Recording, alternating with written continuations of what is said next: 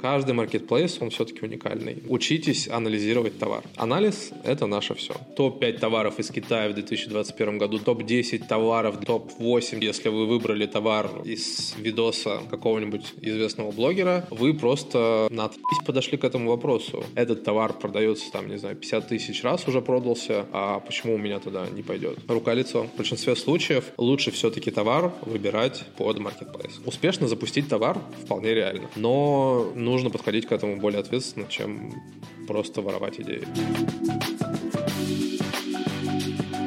Так, друзья, всем привет! С вами Николай Шапкин, и сегодня мы поговорим о том, как не нужно искать э, товары для того, чтобы продавать их на маркетплейсах, вне зависимости от того, где вы торгуете. Так находить товары не нужно 100%. Первое, что идет в этом списке, не нужно смотреть обзоры лучших товаров такого-то года на YouTube. Вы, я думаю, прекрасно знаете, что каждый блогер, кроме меня, любит снимать такие видосы. Они набирают очень много просмотров, типа там топ-5 товаров из Китая в 2021 году для Валбереса, или там какой товар зайдет, там топ-10 товаров для декабря, там топ-8 товаров, сезонных товаров весны, там на шашлычки на 1 мая и так далее и тому подобное. Не нужно выбирать так товары и как бы брать товары из этих обзоров, потому что из-за того, что эти обзоры смотрят как раз вот сотни тысяч людей не самых умных, к сожалению, они берут себе эти товары. И на все эти товары повышается просто нереальное предложение,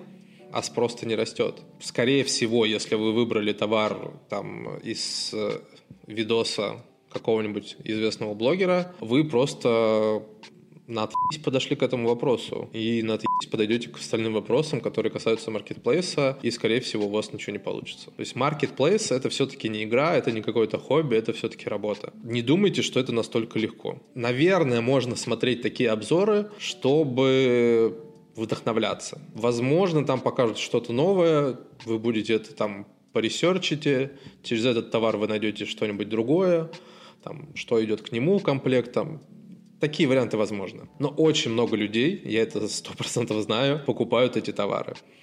Сто процентов не делайте так. Я даже приведу свой собственный пример. Я в Инстаграме всем дарю анализ товара для инвестора из одного из моих видео. Будет ссылочка в описании и, наверное, здесь. И в первые же 15 минут один из чуваков, который получил этот анализ, сказал, а как ты думаешь, много ли людей закупит этот товар? Я такой, в смысле?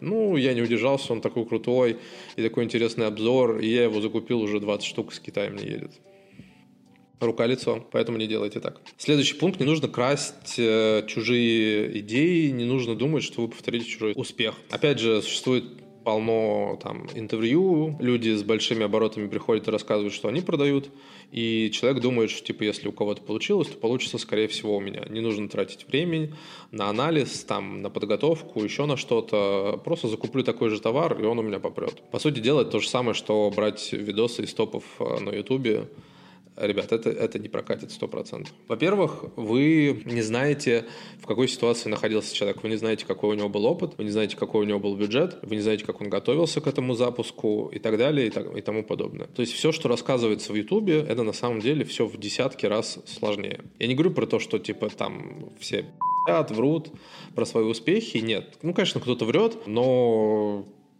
мне кажется, у большинства все-таки правдивые истории. То есть я все эти успешные истории также знаю от своих знакомых, от своих друзей. Я их слушаю там на встречах, на метапах, и ну, они подтверждаются какими-то косвенными признаками. Успешно запустить товар вполне реально, но нужно подходить к этому более ответственно, чем просто воровать идеи. Следующий пункт. Не спрашивайте у блогера, что он продает. Каждый день у меня об этом спрашивают. Я не буду на это отвечать, потому что, опять же, люди пойдут и купят. Поэтому, ребята, просто так не делайте. Следующий вариант. Я делаю ноготочки, значит, буду продавать товары для всего этого. Это тоже реальный кейс. С одной стороны, это правильно. Почему правильно? Потому что человек разбирается в этой теме. Особенно, если он опытный, особенно, если он долго этим занимается. Он знает, как лучше, он знает, как проверить этот товар на качество. Но с другой стороны, если вы будете думать только в одном направлении, это вас очень ограничит. Вы не будете видеть то, что рядом. И вполне возможно, что ваша ниша, в той, в которой вы разбираетесь, она сложная. Не все ниши легкие для того, чтобы входить новичку. Например, те же товары там, для ноготочков, Я, я не анализировал их, но я думаю, что это достаточно конкурентная ниша. Потому что, во-первых, она многим приходит на ум, особенно девушкам, 100%. Напишите, кстати, в комментариях девушки, если вы думали продавать что-то для ноготочков и какого-нибудь там маникюра и всего остального. Во-вторых, возможно, там не будет маржи. В-третьих, э, да все что угодно может быть. Все-таки анализ товара, поиск товара конкретно под marketplace, под конкретный marketplace, потому что товары тоже для разных маркетплейсов могут различаться. Это важнее намного того, что вы разбираетесь в этой теме. Об этом нужно всегда помнить. Очень часто люди смотрят только на продажи и на выручку. Все остальные факторы они просто не хотят замечать и считают, что если этот товар продается, там, не знаю, 50 тысяч раз уже продался, а почему у меня тогда не пойдет? Тоже неправильный подход. Во-первых, нужно там, знать все цифры, нужно знать себестоимость, нужно посчитать, сколько у вас будет прибыли, потому что люди в разных местах закупают. Если вы купили там 100 единиц в России, а кто-то закупает по 10 тысяч единиц в Китае, вот у второго человека цена будет ниже. Соответственно, цену на маркете он тоже может выставить ниже ниже, и вы просто не будете как бы помещаться, вернее, у вас не будет зазора для прибыли. Кроме того, эта ниша может быть высококонкурентная. Может быть, там у всех уже тысячи отзывов стоят, и вам, чтобы хоть какие-то продажи нарастить, вам тоже нужно будет вкладываться в выкупы и в отзывы. То есть все это надо учитывать и не смотреть только на один показатель. В целом, у товара вы должны рассматривать 10-15 минимум показателей. То есть это такая большая табличка всегда у нас идет на любой marketplace, который мы заполняем, и тогда видна вся картина. Иногда один-два параметра не сходятся, даже в, казалось бы, супер классном товаре. Но эти пару параметров могут как бы испортить вам всю малину. И это нужно знать. Следующий пункт. Я живу в Иваново, например, значит, я буду продавать пуховые платки. Это тоже реальный кейс, с которым ко мне человек пришел. То, что рядом, то и буду продавать. Тоже неверно. Вы загоняете себя в те же абсолютно рамки, как и с маникюром с ноготочками. Не обязательно, если в вашем городе, в вашем районе что-то производится, значит, это будет дешевле, чем у других, дешевле, чем в Китае, и этого товара, например, уже не завались на том же маркетплейсе. Возможно, на этот товар не будет спроса. Возможно, в другом месте его делают в два раза дешевле. Возможно, у вас он некачественный. Возможно, спрос на пуховые платки не настолько сильный, чтобы удовлетворить как бы всех торговцев, которые выходят из Иванова с этими пуховыми платками. То есть слишком много вариантов, и опять же вы загоняете себя в слишком узкие рамки. Так делать не нужно. У друга, там, у бати магазин стройматериалов, я начну с инструментов, которые у него будут закупать по оптовой цене, которую он мне даст. Опять же, все не так просто. Неизвестно, насколько выгодно ваш там, друг бати закупает эти инструменты, даже по оптовым ценам. Вы загоняете себя в рамки. Вы, например, с этими инструментами пойдете на Wildberries, а, например, с инструментами лучше идти на Озон. То есть, по сути, здесь такие же комментарии, как в предыдущих пунктах, повторяться нет смысла. Еще вариант. Я всю жизнь продавал такой-то товар там офлайн, либо у меня был Инстаграм, магазин, я в этом товаре очень хорошо разбираюсь, пойду с ним и на маркетплейсы. Опять же, маркетплейсы созданы не для всех товаров. Не все товары выгодно продавать на маркетплейсах. Я не имею в виду про вид товара, а про конкретно ваш товар, про какие-то конкретные характеристики.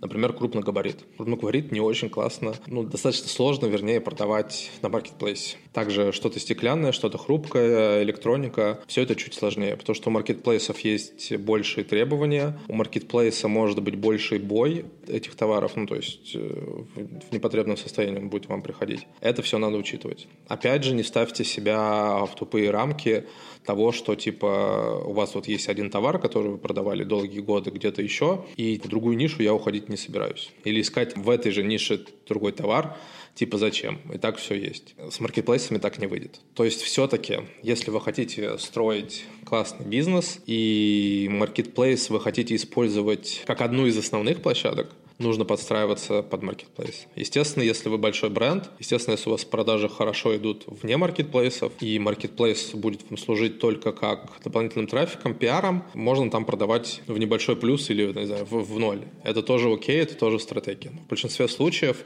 лучше все-таки товар выбирать под маркетплейс. Так как же нужно выбирать товар? Очень просто. Во-первых, у нас был видос про нестандартные пути выбора э, товаров, которые мы с Петром записывали. Ссылочка будет в описании, обязательно посмотрите. Во-вторых, в одном из видосов я также рассказывал, как можно анализировать э, товар на примере. Но если в двух словах э, рассказать, то анализ – это наше все. Вы должны понимать, насколько этот товар хорошо продается, какая у него себестоимость, какая у него себестоимость должна быть, какие цифры у вас будут получаться на доставке, прибыльности при вычеты налогов и так далее. Ну, то есть всю юнит-экономику вы должны знать. Вы должны понимать тренды, падающий этот тренд, растущий ли этот тренд и так далее и тому подобное. Я думаю, я запишу более подробный видос про то, как выбрать товар. Но опять же, под каждый конкретный marketplace нужно делать свой видос, потому что каждый marketplace, он все-таки уникальный. Если мы берем российские marketplace, они более-менее одинаковые, плюс-минус одинаковая на них ситуация, но все равно, как я уже говорил, например, тот же Wildberries, он более женский магазин, Озон более мужской, там больше электроники и так далее. Сейчас добавляется Яндекс.Маркет, там тоже, я думаю, сейчас превалирует все, что касаемо электроники. Но эти грани будут стираться, потому что все маркетплейсы хотят повторить э, успех Амазона, а Amazon продает, как мы знаем, практически все. И все наши маркетплейсы, они тоже будут идти по этому пути. Wildberries сейчас максимально расширяет все категории, дает какие-то привилегии для тех категорий, которые не сильно популярны на этом маркетплейсе. Поэтому нас ждет много Амазонов там, в России через несколько лет. В общем, э, учитесь анализировать товар. Очень много материала есть в открытом доступе. Если вам непонятно, покупайте курсы, там, личное сопровождение, консультации, все что угодно покупайте, но научитесь анализировать товар. Даже если у вас есть товар, уже который вы именно его хотите продавать на маркетплейсе, вы должны проанализировать свой товар, вы должны проанализировать нишу, вы должны проанализировать конкурентов, вы должны проанализировать свой офер, то есть ваше предложение, потому что он, может быть, не подойдет под данный конкретный маркетплейс. Вы должны уметь это анализировать, вы должны, возможно,